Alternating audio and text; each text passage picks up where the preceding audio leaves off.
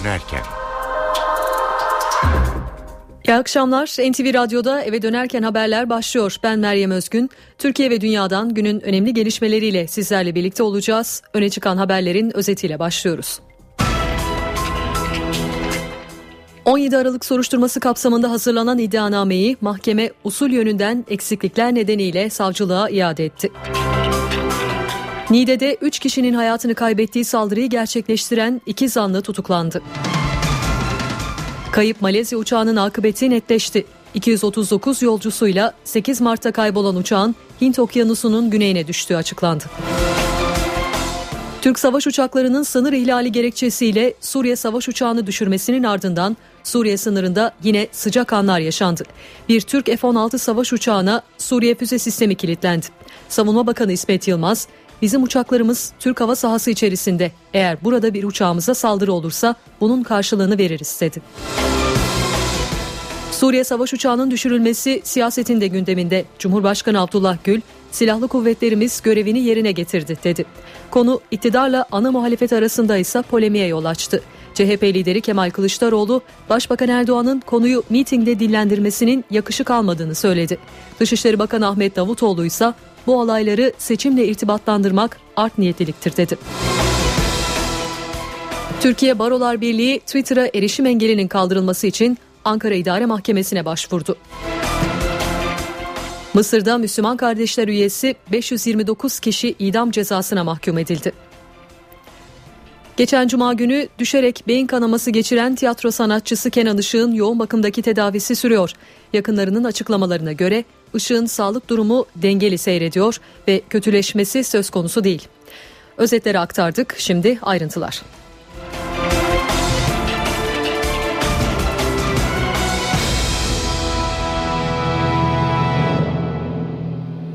17 Aralık soruşturması ile ilgili önemli bir gelişme var. Hazırlanan ilk iddianameyi mahkeme savcılığa iade etti. Mahkeme Fatih Belediyesi'ni kapsayan iddianamede usul eksiklikleri olduğuna hükmetti. Ayrıntıları NTV İstihbarat Şefi Erdoğan Durna aktarıyor. 17 Aralık soruşturması kapsamında hazırlanan ilk iddianame daha önce İstanbul 20. Ağır Ceza Mahkemesi'ne gönderilmişti. İstanbul 20. Ağır Ceza Mahkemesi iddianameye ilişkin incelemesini tamamlandı. Mahkeme usul yönünden eksiklikler nedeniyle iddianameyi savcılığa iade etti. Savcılık yeniden iddianameyi hazırlayıp mahkemeye gönderecek. 17 Aralık 2013 tarihinde ortaya çıkan rüşvet ve yolsuzluk soruşturması kapsamında ilk iddianame e, savcı Celal Kara tarafından yazılmaya başlanmıştı ancak savcı Celal Kara görevden alındıktan sonra e, onun yerine atanan savcı Ekrem Aydıner iddianameyi tamamlamış ve e, İstanbul 20. Ağır Ceza Mahkemesi'ne göndermişti. 17 ee, Aralık e, operasyonla ilişkin iddianamede Fatih Belediye Başkanı Mustafa Demir'in de aralarında bulunduğu 19 kişi hakkında soruşturma yürütülmüştü. Ancak iddianamede Fatih Belediye Başkanı Fatih Demir hakkında takipsizlik kararı verilmişti. İki kişi sadece bu soruşturma kapsamında tutuklu bulunuyordu. Bunlar da itiraz üzerine serbest kalmıştı. Şu anda bu 17 kişi arasında tutuklu kimse bulunmuyor. Dediğimiz gibi 17 Aralık soruşturması kapsamında hazırlanan ilk iddianame usul eksikliğine nedeniyle iade edildi. Niğde'de iki askeri şehit edip bir kişiyi de öldüren yabancı uyruklu iki saldırgan tutuklandı. Daha fazla ayrıntıyı NTV muhabiri Deniz Kilislioğlu aktaracak. Deniz. Üç saldırgan vardı. Biri dün tutuklanmıştı. Diğer iki saldırgan bugün Ankara Adliyesi'ndeydi. Savcı karşısına çıktılar. Nöbetçi Ağır Ceza Savcısı tarafından sorgulandılar. Ee, savcı tutuklanmalarını istedi ve sevk edildikleri 9. Suh Ceza Mahkemesi iki saldırganın tutuklanmasına karar verdi. Ee, şunu söyleyelim tabii provokasyon ve silahlı saldırı düzenlemekle suçlanıyordu saldırganlar. Savcılık sorgusunda edinebildiğimiz bilgiler yetkililer iki saldırganın da tüm suçlamaları reddettiği yönünde e, sadece ülkemize dönmek istiyoruz dediler ki hatırlayacaksınız 3 saldırgan da farklı uyruklardandı. Makedon, Alman ve İsveçlilerdi. E, tüm e, bütün e, suçlamaları reddettiler ve sadece ülkemize dönmek istiyoruz dediler. E, savcılık sorgusu tamamlandı, tutuklandı iki saldırgan. Bağcılar'da inşaat halindeki bir rezidansta yangın çıktı. Yangın 28 katlı rezidansın en üst katında başladı. İzolasyon malzemelerinin yerleştirildiği sırada çıktığı tahmin edilen yangına müdahale sürüyor. Kayıp Malezya uçağının 17 gün sonra kötü haberi geldi. Uçağın yolculuğunun Güney Hint Okyanusu'nda son bulduğu açıklandı. Açıklamayı Malezya Başbakanı Naip Razak yaptı. Razak, 8 Mart'ta Kuala Lumpur Pekin seferini yaparken kaybolan uçağın yolculuğunun Güney Hint Okyanusu'nda son bulduğunu açıkladı. Uçaktaki 239 yolcu ve mürettebattan kurtulan olmadığı kaydedildi ve ailelerinin de bu konuda bilgilendirildiği ifade edildi.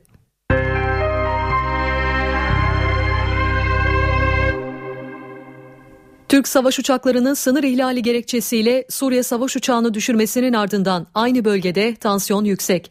Son olarak bir Türk F-16 savaş uçağına Suriye füze sistemi kilitlendi. Savunma Bakanı İsmet Yılmaz, bizim uçaklarımız Türk hava sahası içerisinde. Eğer burada bir uçağımıza saldırı olursa bunun karşılığını veririz dedi. Sıcak bölgeden notları NTV muhabiri Özden Erkuş aktaracak. Özden orada son durum nedir? Hatay Yaylada ilçesinin hemen karşısında bulunan Kesep kasabasındaki çatışmalar tüm yoğunluğuyla devam ediyor. Dün yine yoğun çatışmalar yaşanmış ve bu çatışmalar sırasında Türkiye sınırını ihlal eden uçaklardan biri Suriye uçaklarından biri Türk F-16'lar tarafından düşürülmüştü. Gece bu çatışmalar devam etti. Özgür Suriye ordusuyla Esad güçleri arasında ve sabah saatlerinde de yine yeni güne çatışmayla uyandı bölge halkı. Hemen belirtelim e, şu anda bulunduğumuz nokta Çandır Köyü. Çandır Köyü Kesep kasabasının hemen karşısında bulunuyor. Sınıra sıfır noktasındaki bir köy ve buradan çatışmaya dair tüm izler rahatlıkla izlenebiliyor. Üstelik silah sesleri, top sesleri de rahatlıkla duyuluyor. Zaman zaman yine Suriye'ye ait bazı savaş uçaklarının Kesep kasabasına bomba bıraktıklarını da görüyoruz. Yine Suriye'de e, rejime bağlı deniz kuvvetlerinin de bu saldırılara destek verdiği görülüyor. Yine zaman zaman kameralarımıza yansıyan görüntüler arasında kasaba içinde silahlarıyla dolaşan direnişler de kameralarımıza yansıyor. E, Genelkurmay Başkanlığı'ndan da bir açıklama geldi. Zira havadaki hareketlilikle devam ediyor. Dünkü olayının ardından hava kuvvetlerine bağlı F-16'lar aralıksız devriye görevlerini yerine getiriyorlar. İşte bu devriye görevi yerine getirilirken bir Türk F-16'sı da Suriye e, Hava Kuvvetleri'nin tacizine uğradığı Suriye'de konuştu bulunan SA-5 füze savunma sistemi radarını kilitleyerek Türk F-16'sını taciz etti. Suriye füze bataryasının tacizi 4 dakika 30 saniye sürdü. E, sabahki yayınlarımızda daha önce aktarmıştık. Bu çatışmalardan e, yansıyan bazı havan topları, bazı top mermileri de Türkiye sınırına çok yakın noktalara düşmüştü. Onlardan bir de Çamlıtepe sınır karakolu yakındaki bölgeydi. O bölgeye 3 top mermisi düşmüş. Bu nedenle de e, küçük çaplı bir orman yangını çıkmıştı. Edindiğimiz bilgilere göre o mermilerin atılmasının ardından Türk Silahlı Kuvvetleri de bu, bu saldırıya misliyle karşılık verdi. Sabah saatlerinden bu yana devam eden e, çatışmalarsa yoğunluğunu kaybetmeden halen devam ediyor. Özden Erkuş, NTV Radyo, Hatay Yayla'da. Milliyetçi Hareket Partisi Genel Başkanı Devlet Bahçeli Mersin'de konuşuyor. Dinliyoruz. Eğer sandıkta kurt bakışınızla sayımın tutanaklarını bir arada değerlendirmede bir ihmaliniz olursa birisi gelir 11'in yanına bir veya sonuna bir kor olur 111 birkaç tane sandık böyle olmuş olsa hakkıyla seçimi kazanması gerekenin hileyle kaybetme durumu söz konusu olabilir. Onun için buna son verebilecek bir hassasiyeti sandıkta görevli olan dava arkadaşlarımızla beraberce kontrol etmek, beraberce sayımı iyi değerlendirmek lazımdır. Aziz vatandaşlarım, bunu başardıktan sonra bazı konularda çok daha güzel sonuçlar elde edeceksiniz. Türkiye'nin geleceği açısından Mersin'in büyük şehir olarak faaliyetlerini, hizmetlerini anlatabilmek için üretken belediyecilik yoluyla bu faaliyeti sunabilmek için bunu mutlaka başarmalı. Burhan Bey'i büyük şehirde, Mükerrem Bey'i Erdemli'de belediye başkanı olarak görevlendirmeliyiz. Bunu başaracağınıza inanıyorum aziz vatandaşlarım.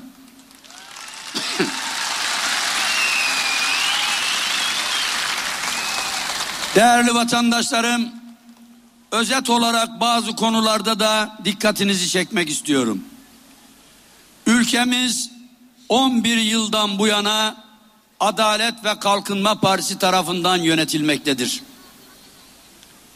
Adalet ve Kalkınma Partisi milletimizin iradesiyle yüzde otuz dördü aşan bir oyla seçimleri kazanmış. Türkiye Büyük Millet Meclisi'nde 276 milletvekilinin üzerinde bir sayısal çoğunlukla varlığını sürdürmüş. Oradan kaynaklanan tek başına hükümet kurma imkanına da böylelikle kavuşmuştur. Bu önemli bir siyasi güçtür. Çünkü 276'nın üzerinde milletvekili mecliste temsil edildiği anda o parti tek başına iktidar olma fırsatını yakalıyor demektir.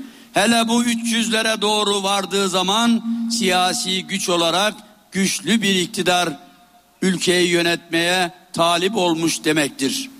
Bunu dikkat aldığınız vakit Adalet ve Kalkınma Partisi'nin programında seçim beyannamesinde zaman içerisinde toplumun kendisinden kaynaklanan sosyal ve ekonomik sorunları çözmede bu iktidar mecliste her türlü yasayı çıkartabilir, her türlü yasa değişikliğini yapabilir.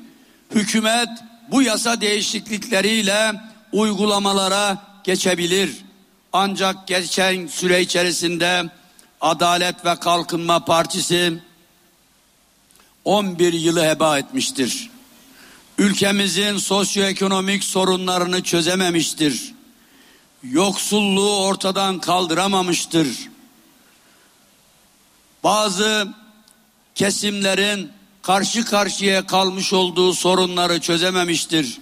Söz gelimi çiftçimizin, esnafımızın, buna benzer diğer alanlardaki kesimlerin, emeklilerin sorunlarını çözememiştir. Sadece ve sadece bir davranış içerisine girmiştir. Onu da anlamakta güçlük çekmişizdir. Siz Türk milletini temsilen iktidar oldunuz. Her zaman milli iradeden bahsediyorsunuz. Milli irade millet demektir. Ama siz milleti 36'ya bölmeye çalışıyorsunuz.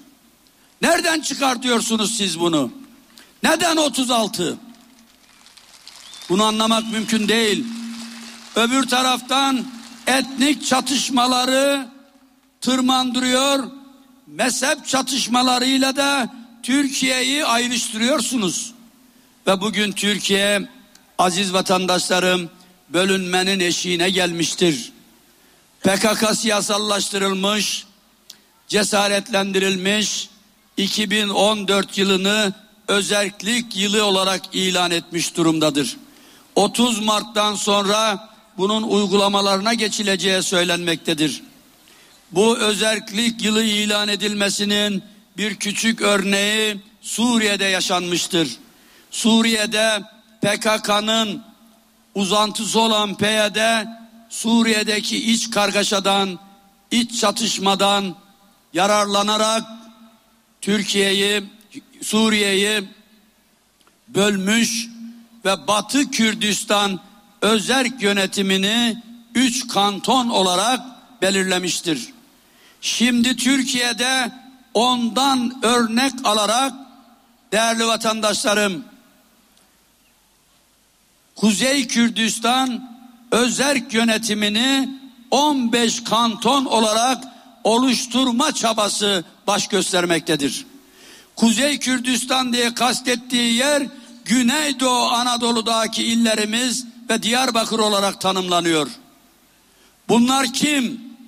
Bunlar Oslo'dan cesaretlenerek, İmralı'da beslenerek, Ankara'da şekillenerek, Kandil'de sonuçlandırarak Türkiye'yi bölmeye çalışan hainler yolcusudur.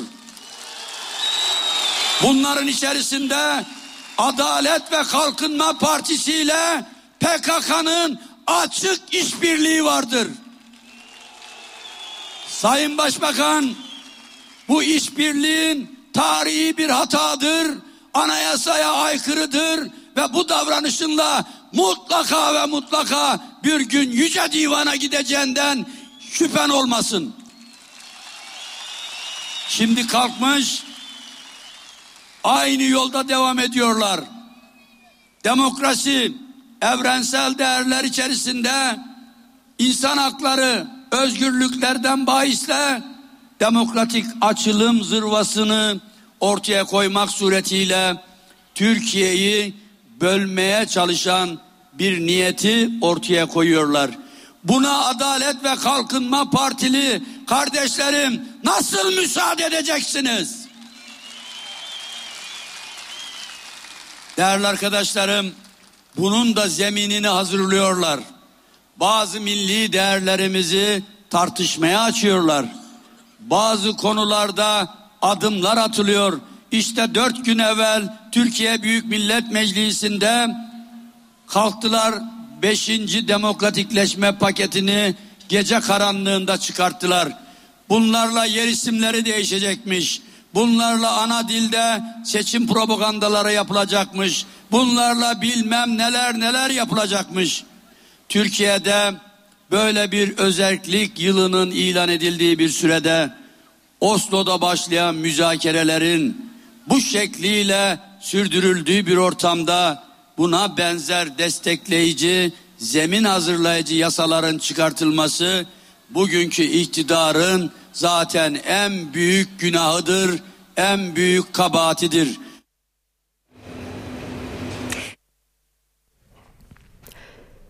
Milliyetçi Hareket Partisi Devlet Bahçeli'nin Mersin'de yaptığı konuşmayı dinledik. Şimdi kısa bir reklam arası veriyoruz.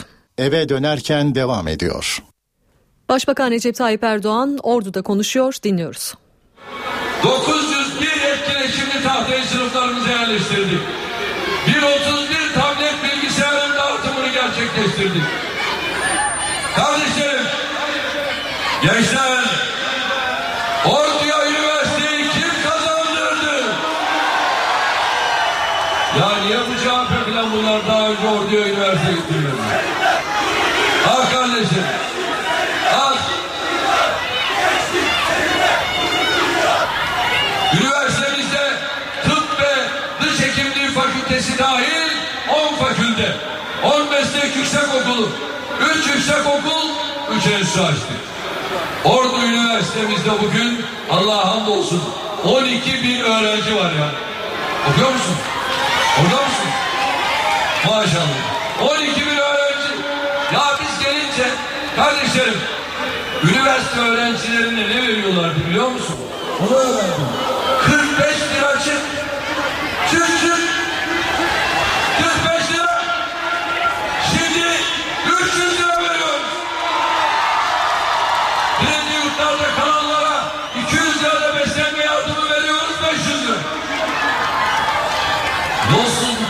Bir iktidar bunları yapar mı?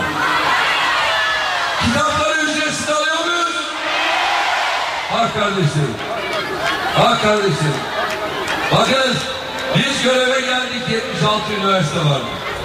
99 üniversite ilave ettik.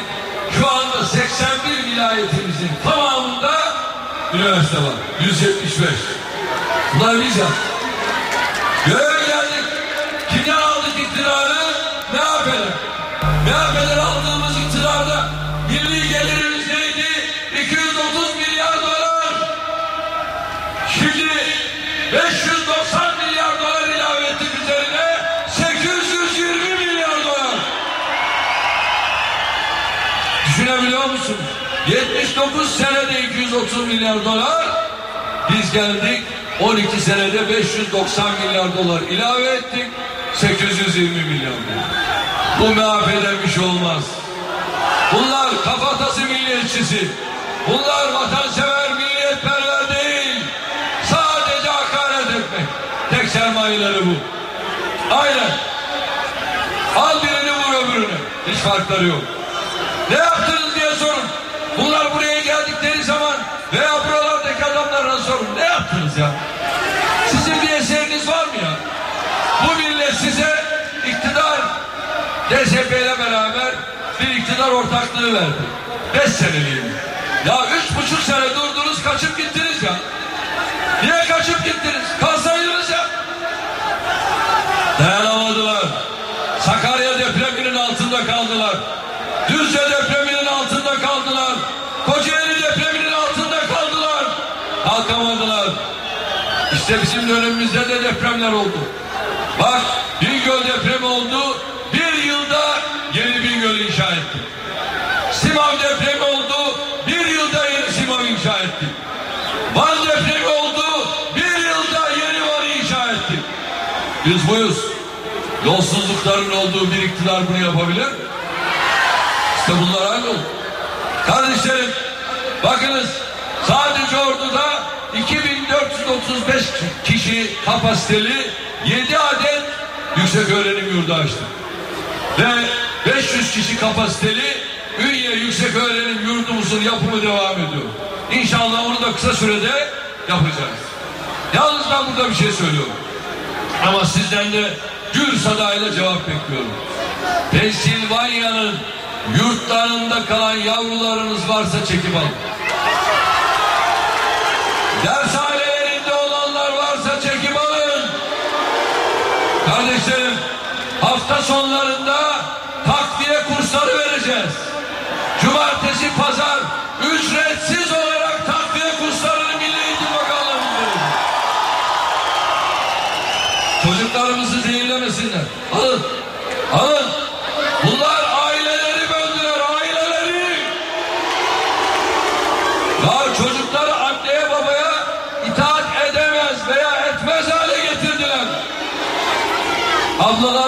ablalar. Gece beddua seansları yapıyorlar. Yanımıza geliyor kızcağızlar. Diyorlar ki başbakanım size bize beddua ettiriyorlar. E ne yaptık da beddua ettiriyorlar? E dershanelerden dolayı beddua ettiriyorlar. Rant meselesi rant. Yok kızım dedim yok. Bunları en çok rahatsız edenler biliyor musunuz? İmam Hatiplerin orta kısmını açtık ya. O. Bunları en çok rahatsız eden ne biliyor musunuz? Artık liselerde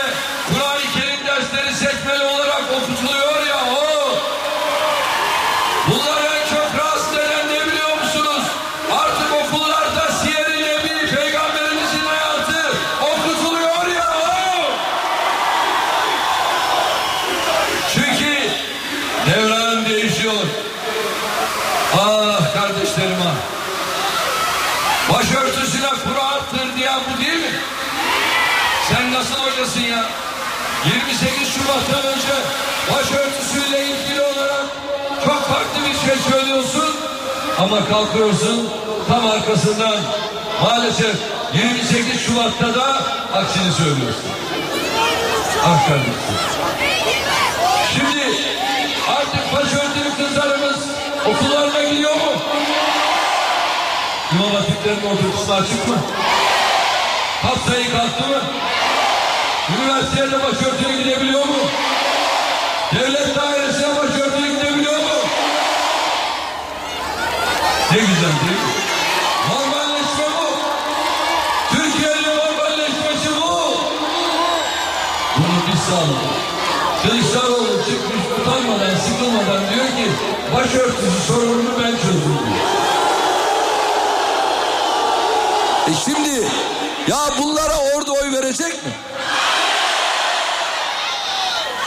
Bunlara yani şu 30 Mart var ya Ahmet'in Mehmet'in seçilmesi olayı değil. 30 Mart aslında milli iradeye saygı bunun neticesini almak. Çünkü bunlar milli irade hırsızı. Bu hırsızlara oy vermememiz lazım. Her türlü yolsuzluğu yapıyorlar. Kardeşlerim bunlarda yalan var. Bunlarda takiye var. Riyakarlık var. iftira var. Fitne var. Fesat var. Ve bunlar 17 Aralık'ı bizi devirmek için yaptılar. Fakat başaramadılar. Kardeşlerim biz hizmete devam edeceğiz. Ordumuza 4000 kişi kapasiteli inşallah bir yüksek öğrenim yurdu daha yaptıracağız. Ki buralardan atılan kızlarımız var. Çocuklarımız var. Bunları süratle bu yurtlarımıza inşallah alacağız. Şu anda geçiş döneminde sosyal tesislerimizde onları ağırlayabiliriz. Onlara evler tutmak suretiyle oralarda ağırlayabiliriz. O da yoksa bizim kesin talimatımız var. Valilikler yurtları bu noktada otellerden kiralama yapmak suretiyle bu geçiş döneminde orada arada yapabiliriz. Sağlıkta değerli kardeşlerim Ordu merkez ve ilçelerini sağlık tesisleriyle donattık.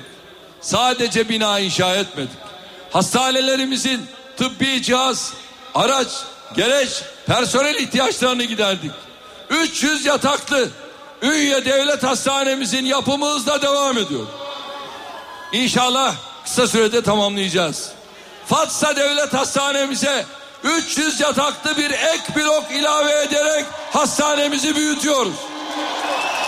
Şu an o da ihale aşamasında.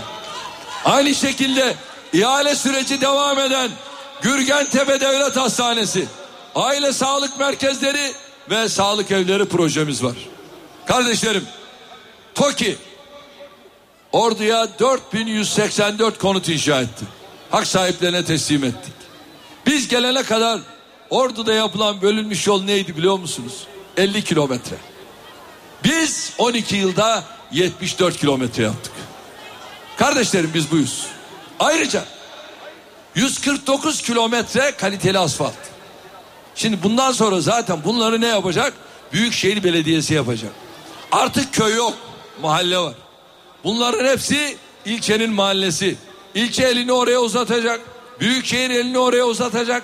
Hele hele bütün ilçeler AK Parti ile beraber bütünleştiği zaman artık mahallelerimizin hepsi A'dan Z'ye pırıl pırıl olacak. Kardeşlerim Ordu'nun Giresun ve Samsun'la olan karayolu bağlantılarını yollarla sağladık. İhalesi yapılan Ordu, Ulubey, Gürgentepe, Gölköy yolunu süratle tamamlayarak önümüzdeki yıl hizmete açıyoruz.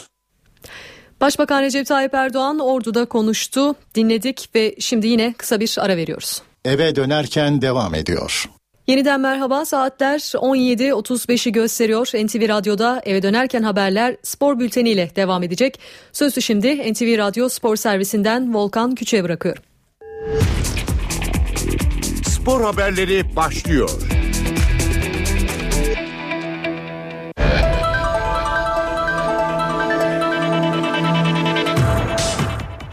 NTV Radyo Spor Bülteni ile karşınızdayız. Beşiktaş'ın Akisar'ı yenerek ligde ikinci sıraya oturması Başkan Fikret Orman'ın yüzünü güldürdü. Hakem hataları nedeniyle kaybettiğimiz puanları yanıyorum diyen Orman, şampiyonluk mücadelesine devam edeceklerini söyledi. Beşiktaş Başkanı Fikret Orman uluslararası şirketlerin CEO'larının yer aldığı konferansa onur konu olarak katılarak bir konuşma yaptı. Orman çıkışta basın mensuplarının sorularını yanıtladı. Siyah beyazlıların başkanı Akisar maçında alınan galibiyet nedeniyle keyifliydi. İlk defa rahat maç seyrettim. Tabii erken geldiği için goller. Ee, Beşiktaş e, zor günlerden geldi. Ee, statsız buralardayız. Ama dün maçtan çıkınca şu kaybettiğimiz puanlara ve saçma sapan hakem hatalarıyla verdiğimiz puanlara çok üzüldüm açıkçası. Bizim buradan daha yüksek puanlarda olmamız lazımdı. En az hakem hatalarıyla 8 puan üzerinde puan kaybettik. Ee, artık e, önümüze bakacağız. Beşiktaş e, ligi şampiyon olarak bitirmek için elinden gelen bütün gayreti tüm ekibiyle yönetim kurulu, e, futbolcuları, teknik heyeti, camiası, taraftarıyla yaşamak için elinden gelen gayreti gösterecektir. Fikret Orman son haftaların formda ismi Mustafa Pekdemek'ten övgüyle bahsetti. Ana felsefemiz hakkıyla kazanıp şerefinle oynayıp hakkıyla kazanmak. Mustafa şerefiyle oynadı. Hakkıyla da bir gol attı. Çok iyi karakterli, düzgün karakterli bir çocuktur. E Beşiktaş'a transfer olduğu dönemden itibaren bakacak olursak çok şanssızlıklar yaşadı, sakatlıklar yaşadı. Ee, üzüldü. Ama Beşiktaş kulübü e, hiçbir zaman onun elini bırakmadı. Her zaman yanında oldu. O da formasını kaptı. Artık kimse de kaptırmamasını istiyorum. Orman bir diğer formda isim Pedro Franco için ilk yarıda yapılan eleştirilere de göndermede bulundu. İlk yarıda işte bunu transfer ettiğimiz için bize de bin tane laf söylendi. Ee, halbuki o zaman da anlatmıştık bu izlenerek beğenilerek alınmış bir oyuncu. Ve Beşiktaş çok fazla derecede istifade edeceği bir oyuncu diye. Biz o e, rotada gidiyoruz. e, bizim gördüklerimizi, yapmak istediklerimizi insanların sonradan algılamasını normal olarak biliyorum. Mustafa Pekdemek çıkışını sürdürüyor. Deneyimli oyuncu Çaykur Rizespor'un ardından Akisar Belediyespor'a da gol attı. Ancak ilk yarıda başına darbe alan golcü oyuncu maçı tamamlayamadı. Beşiktaş formasıyla gol hasretini geçen hafta Çaykur Rizespor karşısında sonlandıran Mustafa Pekdemek bu sevinci Akisar Belediyespor karşısında da yaşadı.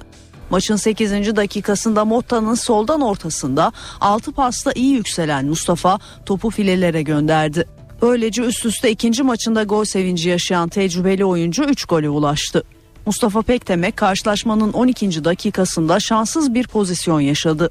Rakibiyle çarpışan ve kanlar içinde yerde kalan golcü futbolcunun başına bandaj yapıldı.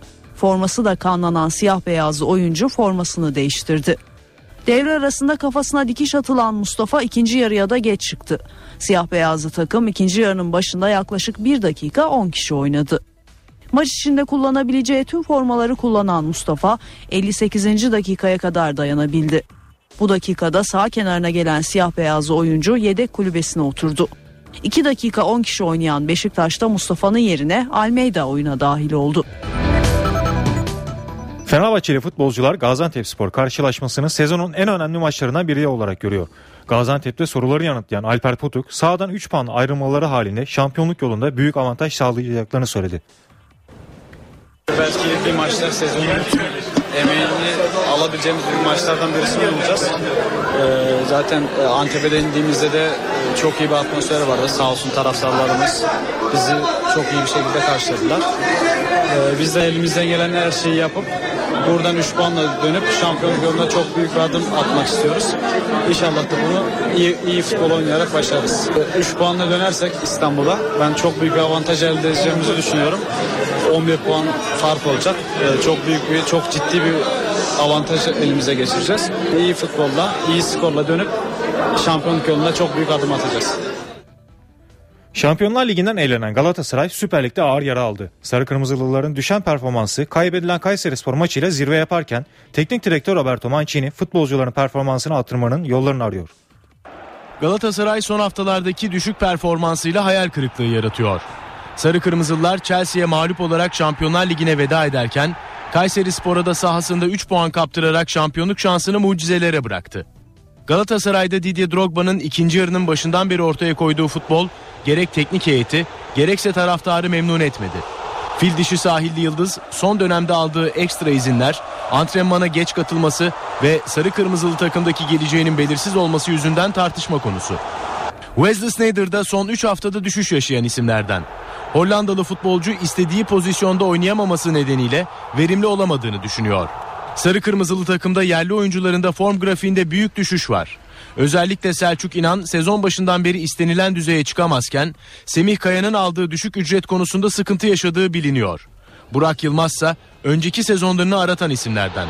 Kanatta istediği performansı sergileyemeyen golcü oyuncu sık sık rakip takım taraftarlarının kötü tezahüratıyla da karşı karşıya kaldı. Teknik direktör Roberto Mancini futbolcuların performansını artırmak için çözüm yolları ararken kötü tabloda Melo ve Muslera'nın iyi futbolu İtalyan hocayı rahatlatan etkenlerden. İbrahim Hacı Osmanoğlu büyük başkan olabilmek için önce Avrupa şampiyon olmak gerekir dedi. Bu seneyi kayıp olarak gördüklerini belirten Hacı Osmanoğlu transfer konusunda da açıklamalarda bulundu. Trabzonspor Başkanı İbrahim Hacı Osmanoğlu şampiyonluk için bir yıl süre istedi. Sakarya'da Trabzonlular Derneği açılışında konuşan Trabzonspor Başkanı İbrahim Hacı Osmanoğlu bu seneyi kayıp olarak geçirdiklerini söyledi. Başkan Hacı Osmanoğlu büyük başkan tezahüratları içinse hak etmek lazım dedi. Büyük başkan tezahüratı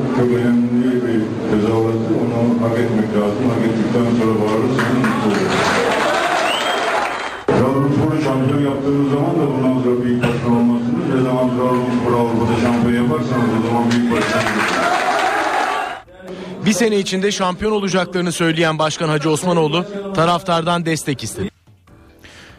Denizbank Erkekler Sev Şampiyonlar Ligi dörtlü finalinin final maçında Rus ekibi Belgorod'a 3-1 yenilen Halkbank Avrupa ikincisi oldu. Başkent ekibi Türk voleybol tarihinde ilk Şampiyonlar Ligi madalyasını kazandı.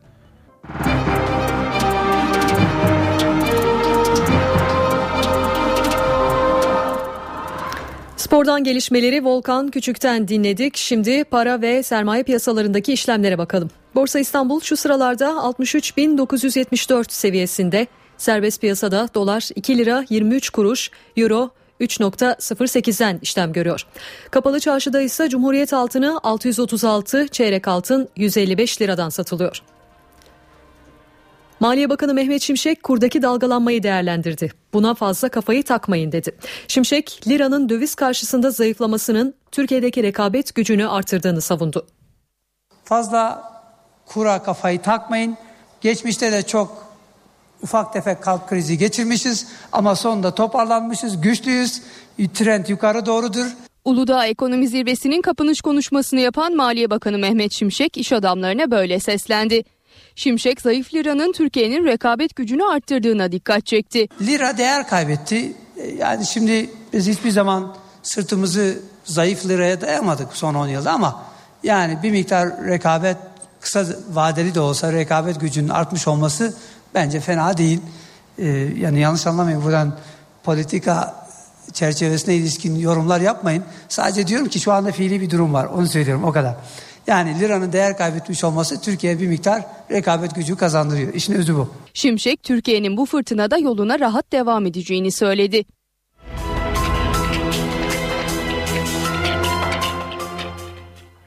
Banka ücretleri 1, Haziran, 1 Haziran'dan itibaren değişiyor. Buna göre bir ücretin adı A bankasından başka B bankasında başka olmayacak.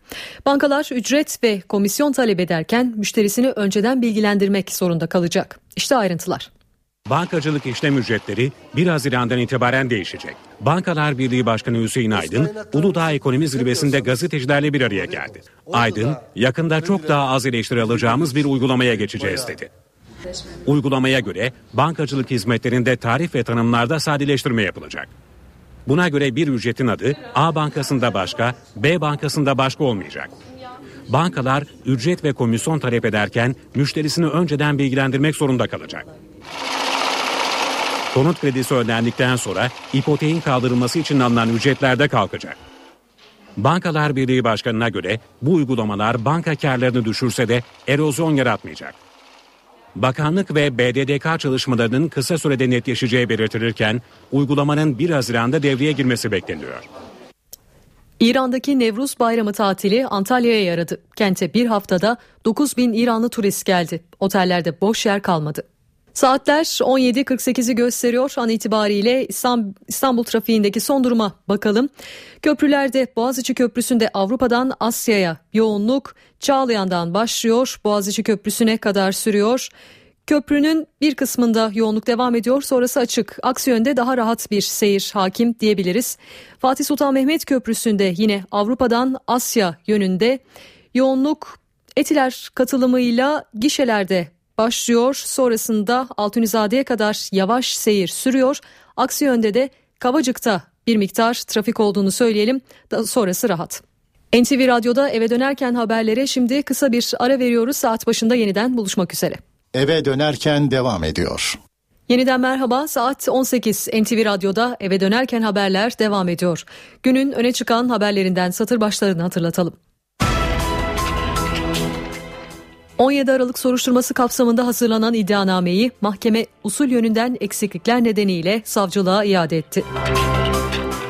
Niğde'de 3 kişinin hayatını kaybettiği saldırıyı gerçekleştiren iki zanlı tutuklandı. Kayıp Malezya uçağının akıbeti netleşti. 239 yolcusuyla 8 Mart'ta kaybolan uçağın Hint Okyanusu'nun güneyine düştüğü açıklandı. Türk savaş uçaklarının sınır ihlali gerekçesiyle Suriye savaş uçağını düşürmesinin ardından Suriye sınırında yine sıcak anlar yaşandı. Bir Türk F-16 savaş uçağına Suriye füze sistemi kilitlendi. Savunma Bakanı İsmet Yılmaz, bizim uçaklarımız Türk hava sahası içerisinde. Eğer burada bir uçağımıza saldırı olursa bunun karşılığını veririz dedi. Türkiye Barolar Birliği Twitter'a erişim engelinin kaldırılması için Ankara İdare Mahkemesi'ne başvurdu. Mısır'da Müslüman Kardeşler üyesi 529 kişi idam cezasına mahkum edildi. Özetleri aktardık şimdi ayrıntılar.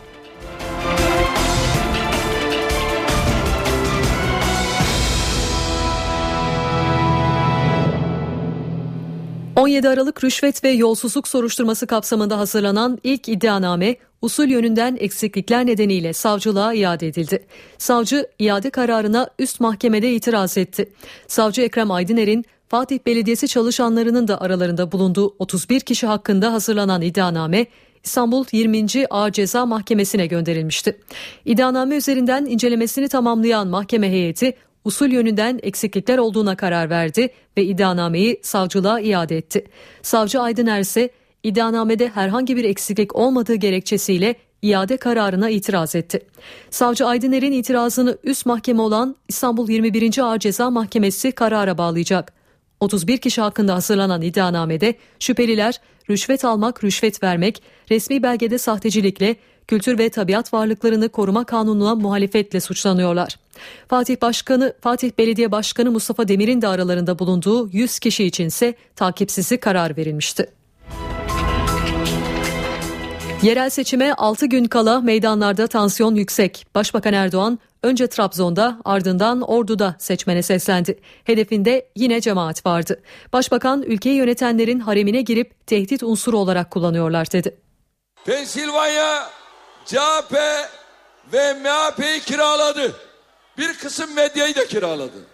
Onlarla birlikte bazı işveren çevrelerini de şantajlarla şu anda emir komutası altına aldı.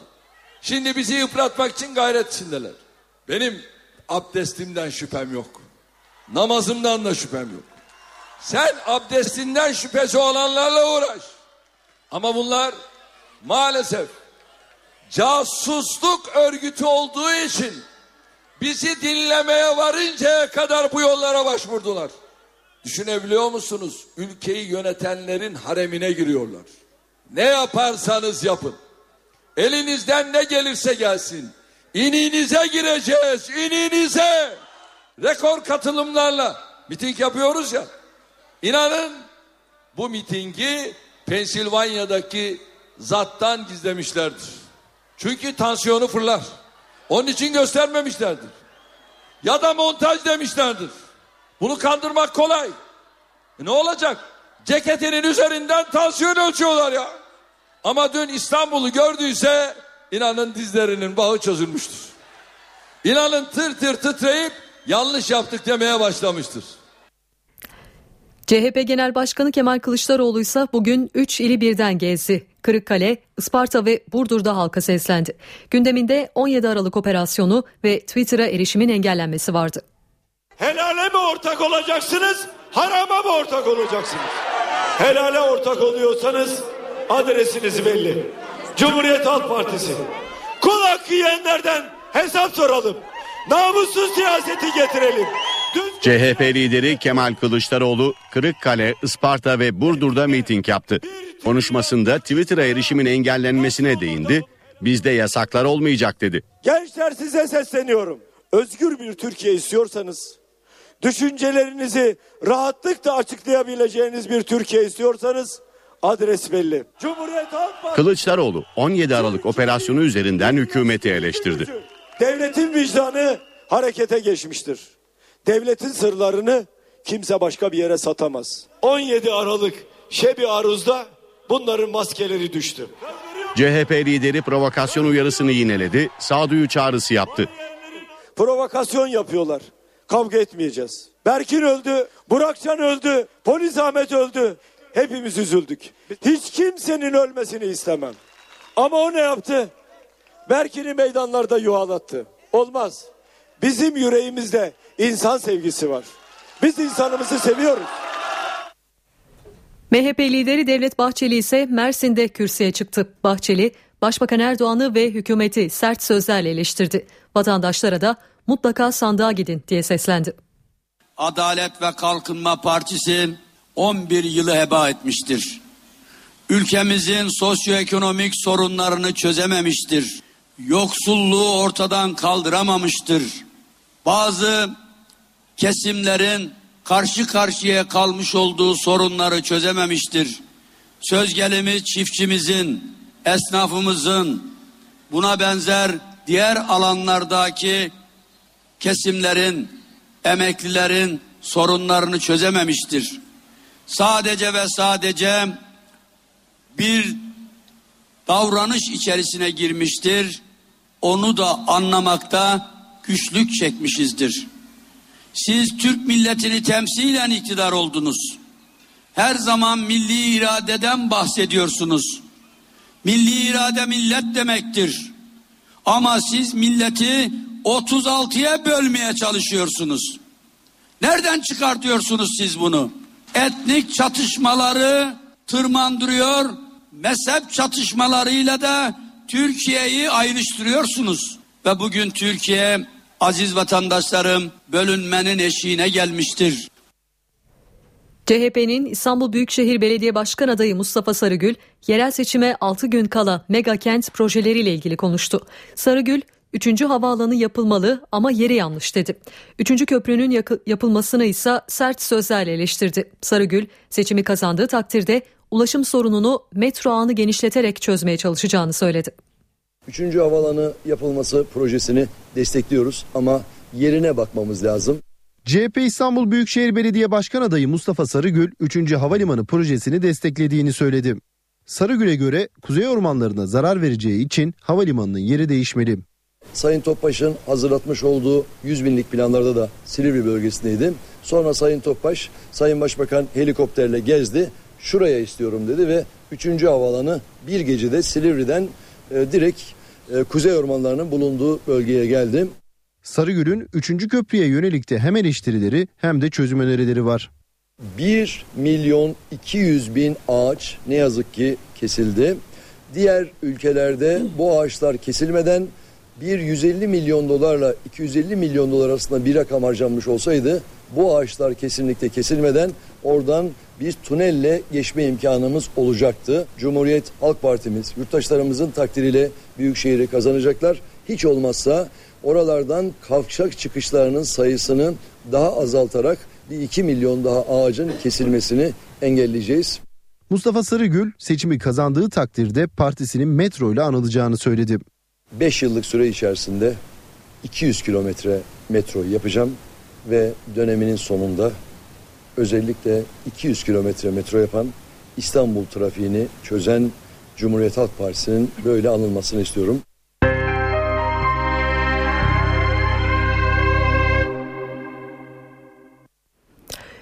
Türk savaş uçaklarının sınır ihlali gerekçesiyle Suriye savaş uçağını düşürmesinin ardından sınırda yine sıcak bir gelişme yaşandı. Suriye füze sistemi Türk F-16 savaş uçağını taciz etti. Genelkurmay Başkanlığından yapılan açıklamaya göre Suriye'de konuştuğu füze sistemi Türkiye-Suriye sınır hattında devriye uçuşu yapan F-16'ya kilitlendi ve radar kilidini muhafaza etmek suretiyle 4,5 dakika boyunca tacizde bulundu. Bu tacize ilişkin Savunma Bakanı İsmet Yılmaz'dan bir açıklama geldi. Yılmaz, Bizim uçaklarımız Türk hava sahası içerisinde faaliyet gösteriyor. Eğer burada bir uçağımıza saldırı olursa bunun karşılığını veririz dedi. Bizim uçaklar kendi bölgemizde uçuyorlar. Ancak kendi Suriye'nin bu kendi bölgesinde radarlarla kilitliyorlar. Rahatsız ediyorlar güya füzeyi uçağı hedef aldım diye. Eğer böyle bir şey olursa bunu da karşılığını alırlar. Çünkü biz hukuka, uluslararası hukuka uygun davranıyoruz. Eğer onlar herhangi bir şey yaparsa uluslararası hukuka, uluslararası hukuka aykırı davran. Neden? Bizim uçaklarımız Türk hava e, Türk hava sahası içerisinde. Eğer burada uçan bir uçağımıza bir saldırı olursa bunun karşılığını veririz. Çünkü yaptıkları hareket e, uluslararası hukuk aykırı. Biz ise onların uçağını kendi sınırlarımıza düşürdük. Niye? Çünkü bizim sınır hava sahamızı ihlal etmeleri uluslararası hukuka aykırıdır. Suriye uçağının düşürülmesi gündemin en sıcak maddesi olunca bu konuda ard arda değerlendirmeler geldi. Cumhurbaşkanı Abdullah Gül resmi ziyaret için gittiği Hollanda'da konuya değindi. Sınırları korumakla görevli silahlı kuvvetler görevini yerine getirdi dedi. Gül bunlar milli konulardır. Bunları hep beraber sahiplenmemiz gerekir. Bunlar siyasetin dışında konulardır ifadesini kullandı. Yapılan şey sınırlarımızı korumaktır. Ee, normal şartlar olsa o zaman başka e, uygulamalar olabilir. Zaten angajman kurallarının uygulanacağı ilan edilmişti, duyurulmuştu. Dolayısıyla gereği yapılmış oldu. Suriye'de olup bitenleri düşündüğümüzde bu tehlikeli durumu silahlı kuvvetlerimiz karada, havada, denizde teyakkuzdalar. Bu, bu milli bir mesele. Dolayısıyla e, görevlerini yerine getirdikleri için tabii ki Genelkurmay Başkanımızın şahsında da e, silahlı kuvvetlerimizin tamamına e, gösterdikleri vazife e, ve iradeden dolayı kendilerinize duyduğumuz e, güveni tekrarladım ve tebrik ettim. Bunlar milli konulardır. Bunları e, hepimiz hep beraber sahiplenmemiz gerekir. Bunlar e, siyasetin dışında konulardır. Bu konuda hükümetten gelen açıklamalara bakalım. Dışişleri Bakanı Ahmet Davutoğlu, Türkiye'nin sınır ihlali yapan Suriye uçağını düşürmesine ilişkin açıklamalarda bulundu. Türkiye Cumhuriyeti'nin gücünü kimsenin test etmemesi gerektiğini belirten Davutoğlu, NATO ve Birleşmiş Milletleri konuyla ilgili bilgilendirdiklerini ifade etti. Bakan Davutoğlu, Suriye'deki Türk toprağı olan ve çatışmalarda radikal Irak Şam İslam Devleti unsurlarınca kuşatıldığı öne sürülen Süleyman Şah Saygı Karakolu için kriz masası kurulduğunu da açıkladı. Suriye e, uçağı sınırımızı bir kilometre derinliğinde ihlal etmiştir. Bu konuda elimizde çok güçlü deliller zaten e, Genelkurmay Başkanlığımızca bütün çalışmalarda yapıldı. Türkiye Cumhuriyeti Devleti sınırlarını koruyacak kudretli bir devlettir ve bu sınırları ihlal edecek olan ister karadan ister havadan ister denizden gerekli muameleyi görür. E, Türkiye Cumhuriyeti Devleti'nin caydırıcı gücü barışın da teminatıdır. Bu caydırıcı gücü test etmeye e, kimsenin kalkmaması, cüret etmemesi gerekir. Birleşmiş Milletler Güvenlik Konseyi'ne, Birleşmiş Milletler Genel Kurulu'na ve NATO'ya e, bir mektupla bildirimlerde bulunduk. Gerekli dokümanları verdik. Sınır ihlalinin oluş seyriyle ilgili e, ümit ederiz bir daha bu tür bir cürete kimse kalkışmaz.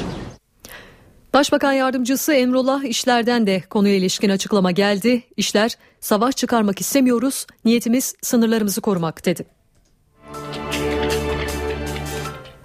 Muhalefetten gelen açıklamalara bakalım şimdi de CHP Genel Başkanı Kemal Kılıçdaroğlu Suriye savaş uçağının düşürülmesiyle ilgili başbakanı eleştirdi. Erdoğan ülkeyi tehlikeli sularda yüzürmek istiyor dedi. CHP lideri Genelkurmay Başkanı'nı da uyardı. Genelkurmay'ın açıklamasından önce Başbakanlık koltuğunda oturan kişinin miting meydanlarında bunu dillendirmesi son derece sakıncalıdır ve doğru değildir. Buradan kimse bir e, kendisine zafer çıkarmasın. En büyük endişe ordunun Suriye'ye girişinin altyapısının oluşturulması. Bu konuda defalarca uyarı yaptım. Özellikle Genelkurmay Başkanı'nı uyarıyorum. Ucuz işlerin içine girmesin. Suriye bizim için bir tehdit değildir.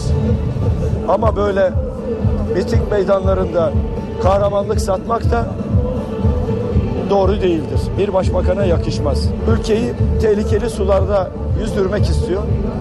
Oralara götürmek istiyor. Suriye'de son günlerde Türkiye sınırında yoğunlaşan çatışmalarda Kesep kasabası muhaliflerin kontrolüne geçti. Hatay'ın Yayladağ ilçesine sadece 3 kilometre uzaklıktaki kasabanın çevresinde ise çatışmaların yer yer devam ettiği belirtiliyor.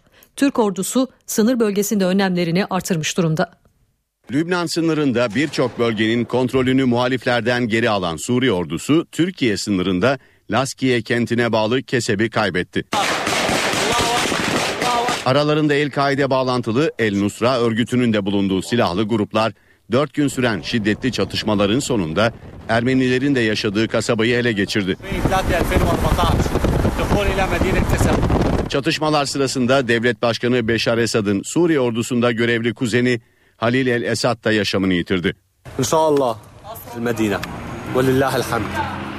Allahu Ekber. Keseb'in çevresinde devam eden çatışmalar zaman zaman Türkiye sınırından da duyuluyor. Keseb'in muhaliflerin kontrolüne geçmesiyle Şam rejiminin Türkiye ile hiçbir sınır noktasında kontrolü kalmadığı belirtiliyor. NTV Radyo'da eve dönerken haberler kısa bir aranın ardından devam edecek. Eve dönerken devam ediyor. Niğde'nin Ulukışla ilçesinde bir askerle polisin şehit olduğu bir kamyon sürücüsünün de hayatını kaybettiği saldırının zanlıları tutuklandı. Olayın ardından yaralı olarak ele geçirilen iki zanlı Ankara Numune Hastanesi'nde tedavi gördü ve bugün Ankara Adliyesi'ne getirildi. Nöbetçi Ankara 9. Sulh Ceza Mahkemesi'ne çıkarılan iki kişi tutuklandı ve cezaevine gönderildi. Diğer zanlı ise pazar günü tutuklanmıştı. Üç zanlı savcılık sorgusunda haklarındaki seçim öncesi provokasyon yapmak ve planlı saldırı düzenlemek suçlamalarını reddetti. Şırnak'ta 20 yıl önce bombalanan iki köyde 38 kişinin ölümüyle ilgili dava dosyası Diyarbakır Askeri Mahkemesi'nden Genelkurmay Askeri Savcılığına gönderildi. Askeri savcılık olayın 4 şüphelisinden birinin general rütbesinde olduğunu ve ismi tespit edilemeyen şüphelilerin arasında da general olabileceğini belirtti. General ve amirallerin askeri mahkemelere tabi suçlarından dolayı yargılanmalarının Genelkurmay Başkanlığı tarafından yapılacağı gerekçe gösterilerek görevsizlik kararı verildi. Davanın yasal olarak zaman aşımına uğramasına ise iki gün kaldı. Soruşturmada Diyarbakır Jandarma Asayiş Komutanı olarak görev yapan emekli kor general Hasan Kumdakçı ve 3 üst düzey asker şüpheli sıfatıyla yer alıyor. Olayla ilgili Avrupa İnsan Hakları Mahkemesi Türkiye'ye 2 milyon 305 bin avro ceza vermişti. Türkiye Barolar Birliği Twitter'a erişim engelinin kaldırılması için Ankara İdare Mahkemesi'ne başvurdu. Twitter'ın tamamen kapatılmasına yönelik bir yargı kararı bulunmadığına dikkat çeken Barolar Birliği, Telekomünikasyon İletişim Başkanlığı'nın hukuka aykırı ve keyfi bir karar verdiğini savundu. Barolar Birliği daha önce Twitter'a erişim engelinin kaldırılması için İstanbul 5. Suç Ceza Mahkemesi'ne başvurmuş ancak bu başvuru ortada bir yargı kararı olmadığı gerekçesiyle reddedilmişti. Kırklareli'de Gezi Parkı eylemlerine destek verdiği iddiasıyla yargılanan 83 sanık beraat etti. Asya Ceza Mahkemesi'nde görülen duruşmaya 83 sanık ve avukatları katıldı. Sanıkları ve avukatları dinleyen mahkeme kanuna aykırılık olmadığı gerekçesiyle 83 kişinin beraatine karar verdi. 470 sanıklı davada toplantı ve gösteri yürüyüşleri kanununa aykırı davrandığı gerekçesiyle toplam 3700 yıl hapis cezası isteniyor. Dava sanık sayısıyla Türkiye'nin en büyük gezi davalarından biri olarak gösteriliyor.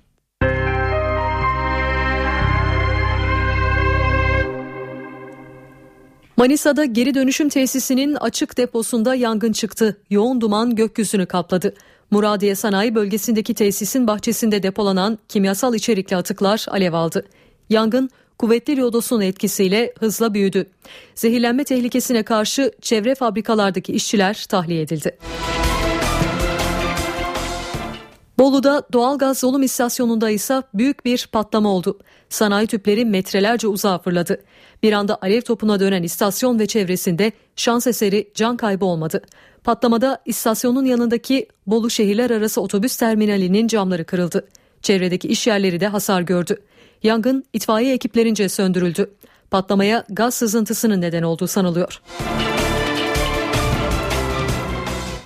Dört gün önce geçirdiği beyin kanaması nedeniyle ameliyat edilen tiyatro sanatçısı Kenan Işık'ın tedavisi yoğun bakımda sürüyor.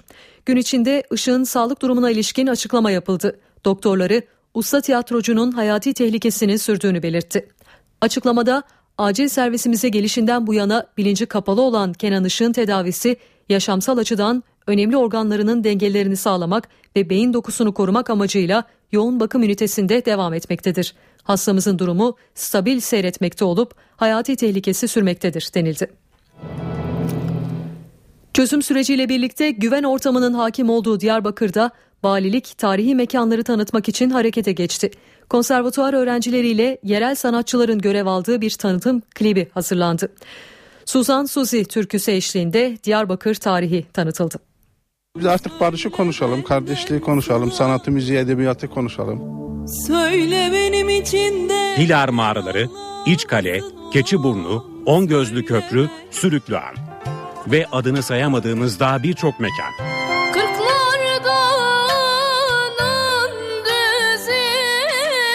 Diyarbakır artık barışı konuşuyor. Barış'ın fon müziğinde ise türküler var. Çözüm süreci olmasa çatışmayı konuşacaktık. Yani son bir, bir seneye aşkın bir zamandır artık ölümlerin yaşanmadığı, insanların gece gündüz birbirleriyle e, hoş sohbetler yaptıkları, e, sanatı konuştukları, edebiyatı konuştukları iklimi görüyoruz.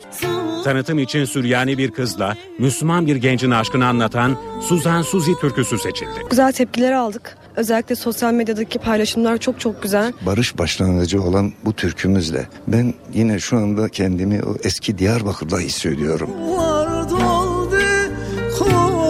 Kalkınma Bakanlığı tarafından desteklenen klip sosyal medyada da büyük ilgi gördü. Şimdi de para ve sermaye piyasalarındaki işlemlere bakalım. Borsa İstanbul günü 63.710 puandan tamamladı. Serbest piyasada dolar 2 lira 23 kuruş, euro 3.08'den işlem gördü. Kapalı çarşıda ise Cumhuriyet altını 632, çeyrek altın 154 liradan satıldı. NTV Radyo Maliye Bakanı Mehmet Şimşek kurdaki dalgalanmayı değerlendirdi. Buna fazla kafayı takmayın dedi. Şimşek liranın döviz karşısında zayıflamasının Türkiye'deki rekabet gücünü artırdığını savundu. Fazla kura kafayı takmayın. Geçmişte de çok ufak tefek kalp krizi geçirmişiz ama sonunda toparlanmışız, güçlüyüz. Trend yukarı doğrudur. Uludağ Ekonomi Zirvesi'nin kapanış konuşmasını yapan Maliye Bakanı Mehmet Şimşek iş adamlarına böyle seslendi. Şimşek zayıf liranın Türkiye'nin rekabet gücünü arttırdığına dikkat çekti. Lira değer kaybetti. E, yani şimdi biz hiçbir zaman sırtımızı zayıf liraya dayamadık son 10 yılda ama yani bir miktar rekabet kısa vadeli de olsa rekabet gücünün artmış olması bence fena değil. Ee, yani yanlış anlamayın buradan politika çerçevesine ilişkin yorumlar yapmayın. Sadece diyorum ki şu anda fiili bir durum var. Onu söylüyorum o kadar.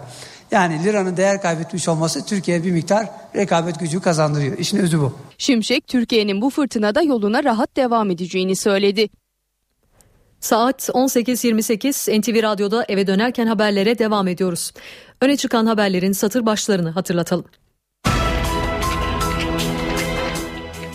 17 Aralık soruşturması kapsamında hazırlanan iddianameyi mahkeme usul yönünden eksiklikler nedeniyle savcılığa iade etti.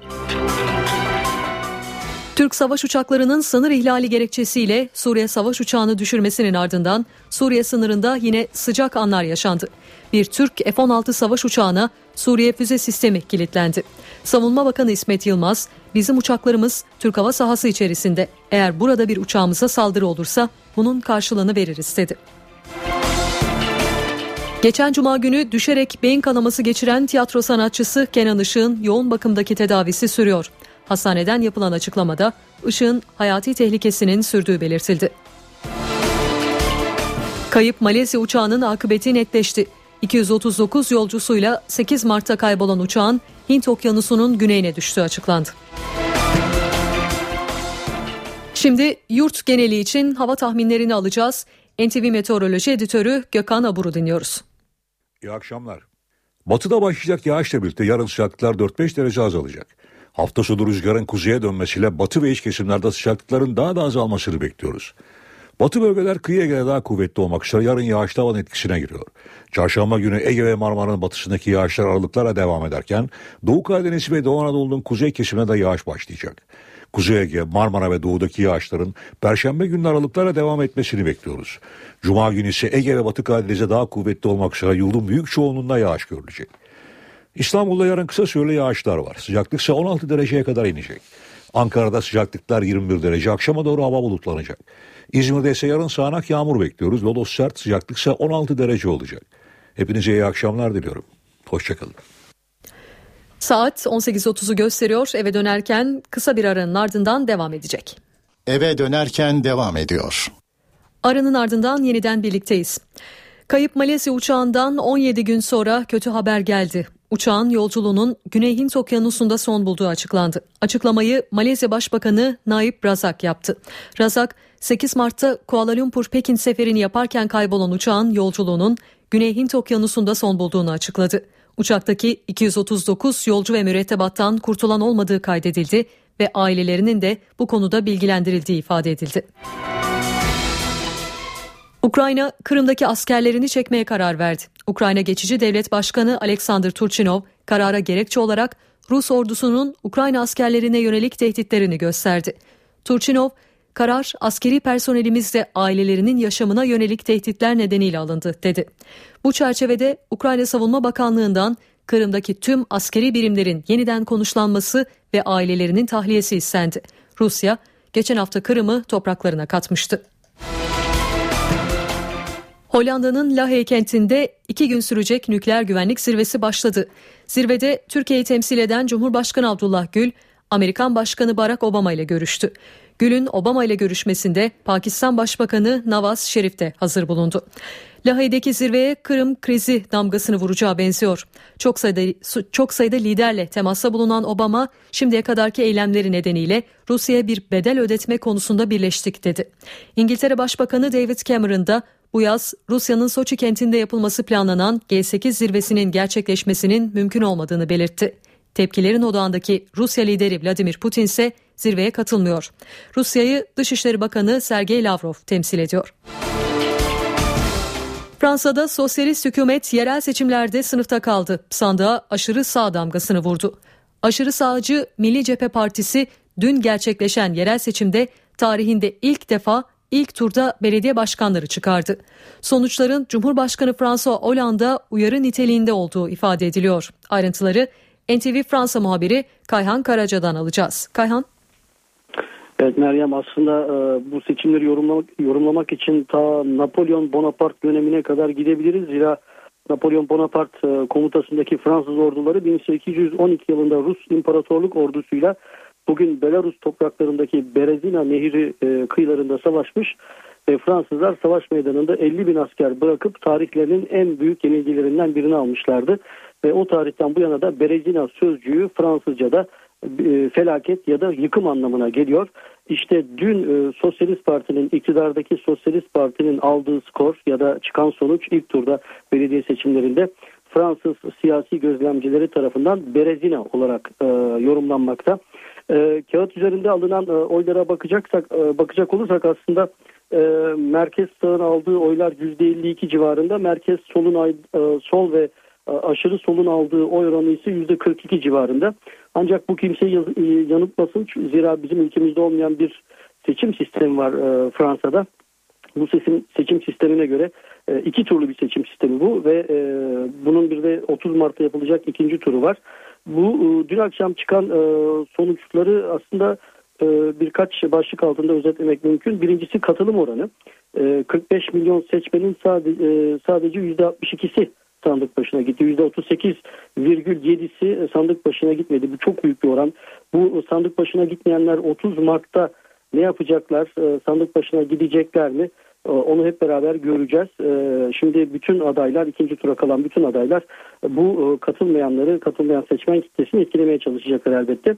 İkincisi İktidar Partisi kan kaybetti biraz önce de belirttim. Paris, Lyon, Toulouse, Strasbourg gibi kentleri de kaybetme e, riskiyle karşı karşıya 30 Mart'ta.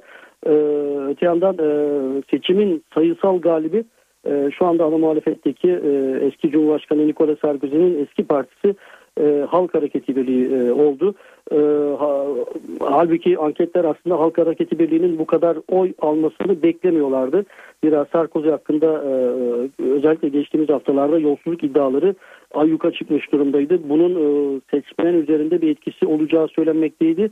Öyle görünüyor ki pek olmadı. Ancak e, Merkez Sağ'ın şöyle bir handikapı var. E, 30 Mart'ta e, üçlü ikinci turlar yapılacak. Yani Merkez Sağ aday e, karşısında Sosyalist aday, e, şu an iktidar partisi Sosyalist Parti'den bir aday ve e, seçimin e, siyasal anlamda gerçek e, galibi olan dün akşam ilk turun e, aşırı sağcı Milli Cephe Partisi'nin adayı yer alacak. E, merkez sağ ve e, aşırı sağcı adayların ikinci turda bir sol adaya karşı olması sağ oyların e, aslında bir bakıma bölüneceği anlamına geliyor. Bu, bu nedenle e, merkez sağın e, aslında ilk turdaki e, galibiyetini ikinci turda yakalayamaması riski de var. Ama tabii bu da tamamen seçmene bağlı. E, belirttiğim gibi seçimin siyasal plan, planda kazananı Milli Cephe Partisi, e, lideri Marine Le Pen olan Milli Cephe Partisi tüm anketlerin e, öngördüğünden çok daha fazla, fazla oy aldı. Sadece aslında 600 yerleşim merkezinde seçime girmiştik. Hemen hatırlatayım. Fransa'da irili ufaklı 36 bin belediyenin e, belediye başkanı ve belediye meclis üyeleri seçiliyor şu anda. E, aşırı sağcı Milliyetçi Parti sadece 600 yerleşim merkezinde seçime girerek inanılmaz bir sansasyon yarattı. Hatta ve hatta e, geçtiğimiz yıllarda 1980'li yıllarda daha doğrusu kendisinin e, vekil çıkarmasını engellemek e, için büyük ölçüde e, öngörülmüş bir seçim sistemi olan bu iki e, turlu seçim sisteminin daha ilk turunda iki tane belediye başkanı dahi çıkarmayı baş, e, başardı. Orta ölçekli iki değişik kentte. E, onun da ötesinde e, ülkenin birçok kentinde örneğin e, Lyon'da, Marsilya'da ki Marsilya'da ikinci sırada geldiler. İktidar partisini geride bırakıp Paris'te, Lyon'da, Strasbourg'da, Toulouse gibi kentlerde e, ikinci turun e, anahtarı, e, galibiyetin anahtarı onların elinde olacak. Aslında popülist e, söylem ve vaatleriyle e, iktidara e, yürümeye, yürümek niyetinde olduğunu söylüyor Milli Cephe Partisi. Ancak e, Cumhurbaşkanı François Hollande ve ekibinin e, 2012 yılından bu yana e, vaat ettikleri politikaları bir türlü e, yürürlüğe koyamamaları, hayata geçire, geçirememeleri nedeniyle ve özellikle de kronik işsizliğe e, çare üretememiş olmaları nedeniyle e, aşırı sağcıların oy e, arttırdıkları yorumları yapılıyor. E, ancak bir de elbette 30 Mart'ta çıkacak sonuç ne olursa olsun Mayıs ayında yapılacak Avrupa Parlamento seçimleri var. Daha şimdiden çok sayıda siyasi gözlemci Fransa'da bu Avrupa Parlamento seçimlerini e, konuşuyor. Zira bu Avrupa Parlamento seçimlerinin diğer seçimlere oranla bir farkı var Fransa'da. Tek turlu yapılıyor, yapılacak bu seçimler ve daha şimdiden bütün e, kamuoyu araştırmaları, kuruluşları e, Milli Cephe Partisi'ni bu e, Avrupa Parlamento seçimlerinin birinci partisi olarak göstermekte ki bu da Avrupa genelinde bir ilk olacak. Büyük bir Avrupa e, Birliği ülkesi için ve e, eğer böyle çıkarsa sonuçlar e, Milli Cephe Partisi Avrupa Parlamentosu'na en fazla vekil gönderen Fransız partisi olmuş olacak. Bunun da ister istemez Fransa'nın Avrupa Birliği politikalarına ve Avrupa Birliği içinde genişleme politikalarına ve Türkiye'nin üyelik perspektifine bakışını yeniden değiştirebileceği yorumları daha şimdiden yapılıyor Meryem. Evet Fransa'daki yerel seçim sonuçlarını Kayhan Karaca özetledi. Mısır'da Müslüman Kardeşler üyesi yüzlerce isme yönelik davada karar çıktı. 529 kişi idam cezasına mahkum edildi. Müslüman kardeşler siyasi olduğu gerekçesiyle karara tepkili. Dışişleri Bakanı Ahmet Davutoğlu da kararı eleştirdi. Mısır'da Müslüman Kardeşler üyesi 500'den fazla sanık idam cezasına çarptırıldı. Cinayetin de aralarında olduğu çeşitli suçlardan yargılanan Müslüman kardeşler üyesi sanıkların duruşması Mısır'ın güneyindeki Minya'da görüldü. Karar 20 dakika süren bir duruşmanın ardından açıklandı. Hakimler 529 Müslüman kardeşler üyesi için idam kararı aldı. 16 kişi de tahliye edildi. Temyiz yolunun açık olduğu karar Mısır müftüsüne sevk edildi. Kararla ilgili son hükmün 28 Nisan'da okunacağı belirtiliyor. Sanık yakınları ve Müslüman kardeşler yetkilileri siyasi olduğu gerekçesiyle karara tepkiliydi. Bu mahkemenin tarafsızlığı ceza hukukuyla garanti altında olmalıdır. Ancak bu durum bugün geçerli değildi. Mısır'da hukukun üstünlüğünü ve herkes için adalet ilkesini gözetmemiz gerekiyor. Bölge ülkeler açısından da büyük önem. Bir tepki de Dışişleri Bakanı Ahmet Davutoğlu'ndan geldi. Davutoğlu 529 kişi idama mahkum edilmişse Adeviye Meydanı'nda şehit olanların hesabını kim verecek? Üzüntü verici bir gelişme değerlendirmesinde bulundu. Mısır'da Muhammed Mursi liderliğindeki Müslüman Kardeşler iktidarına geçtiğimiz yıl 3 Temmuz'da ordunun gerçekleştirdiği darbeyle son verilmişti. Filistin'deki Hamas örgütü hafta sonu Gazze'de gövde gösterisi yaptı. Hamas'ın düzenlediği mitinge binler katıldı. Mitingde sadece İsrail değil Mısır'daki askeri yönetimde protesto edildi. Hamas Gazze'de gövde gösterisi yaptı. 7 yıldır Gazze'nin kontrolünü elinde tutan Hamas, İsrail'in hava saldırısında yaşamını yitiren Hamas'ın ruhani lideri Şeyh Ahmet Yasin'in ölüm yıl dönümünde gösteri düzenledi. Kadın çocuk binlerce Gazze'linin katıldığı mitingde cihat terör değildir sloganları atıldı. Coşkulu kalabalığa seslenen Hamas lideri İsmail Haniye'nin hedefinde İsrail vardı. Direniş sandığınızdan daha güçlü. Kuvvetlerimiz ve cephanemiz iki kat arttı. Siyonistlerden sakladıklarımız onların düşündüğünden çok daha fazla. Mısır'ın devrik lideri Muhammed Mursi'nin posterlerini taşıyan kalabalık Mısır'daki askeri yönetimi de protesto etti. Müslüman kardeşlerle yakın ilişki içerisinde olan Hamas, Mursi'nin görevden alınmasının ardından çifte ambargo tehdidi altında. Zira Kari'deki askeri yönetim Mısır Gazze arasındaki yeraltı tünellerine geçit vermiyor. Gazze için hayati öneme sahip bu tünellerin kapatılması sonucu Hamas'ın iktidarının en ağır ekonomik kriziyle karşı karşıya olduğu belirtiliyor.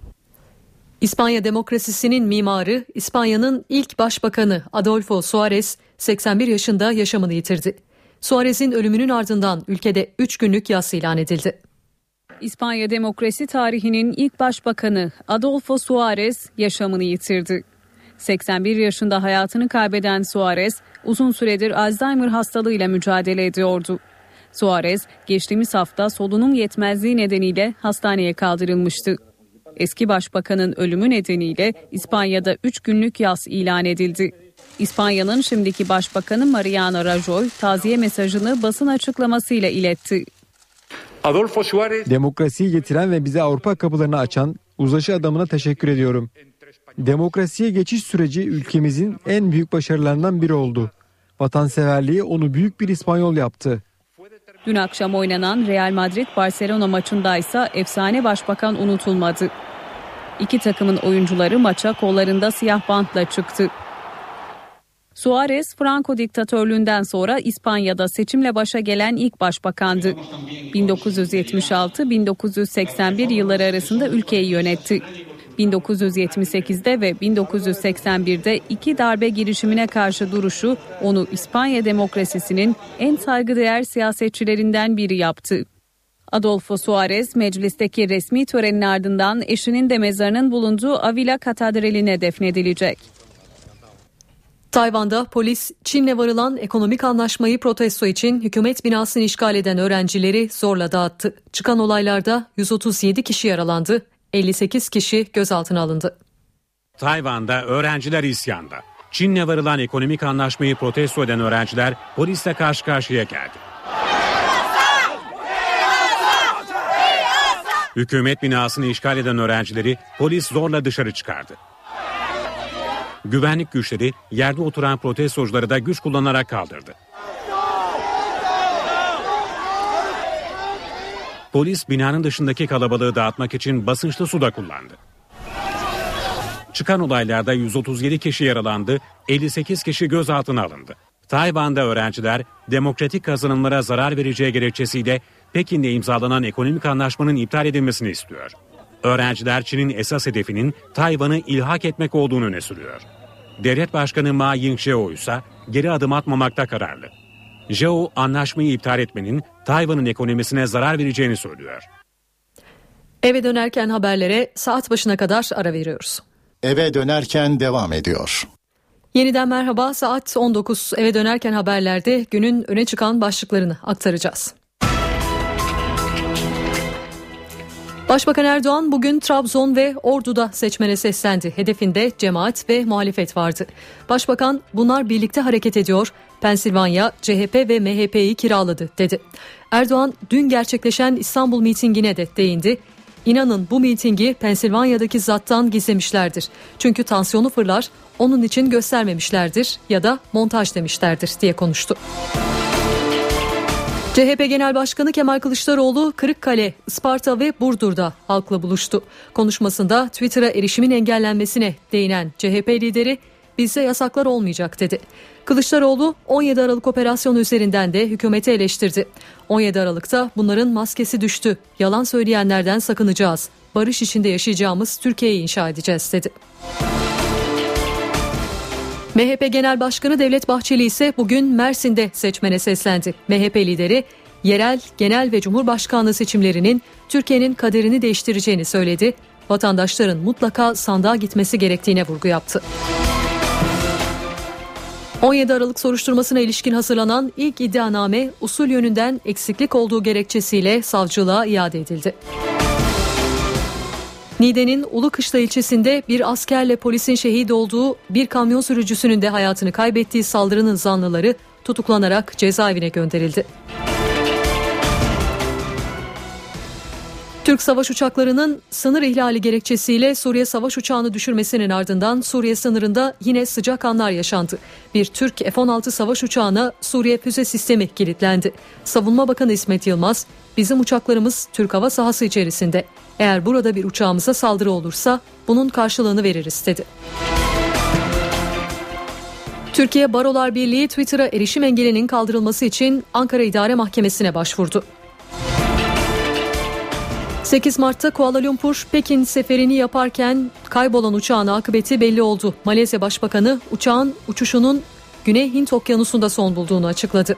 Uçaktaki 239 yolcu ve mürettebattan kurtulan olmadığı kaydedildi.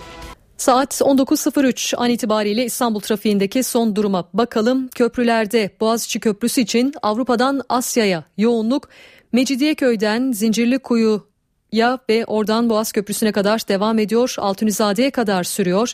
Aksi yöndeki istikamet yoğunluk Altunizade'den başlıyor köprü girişine kadar ve sonrasında da bir miktar sürüyor. Köprü çıkışından itibaren trafik rahatlıyor. Fatih Sultan Mehmet Köprüsü'ndeki yoğunluksa Tem Massak kavşağından itibaren başlıyor ve köprü girişine kadar etiler katılımıyla gişelere kadar sürüyor.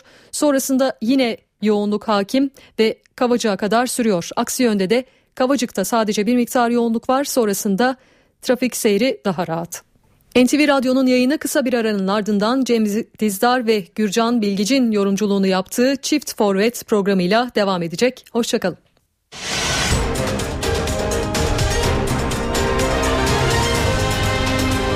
NTV Radyo, Türkiye'nin haber radyosu.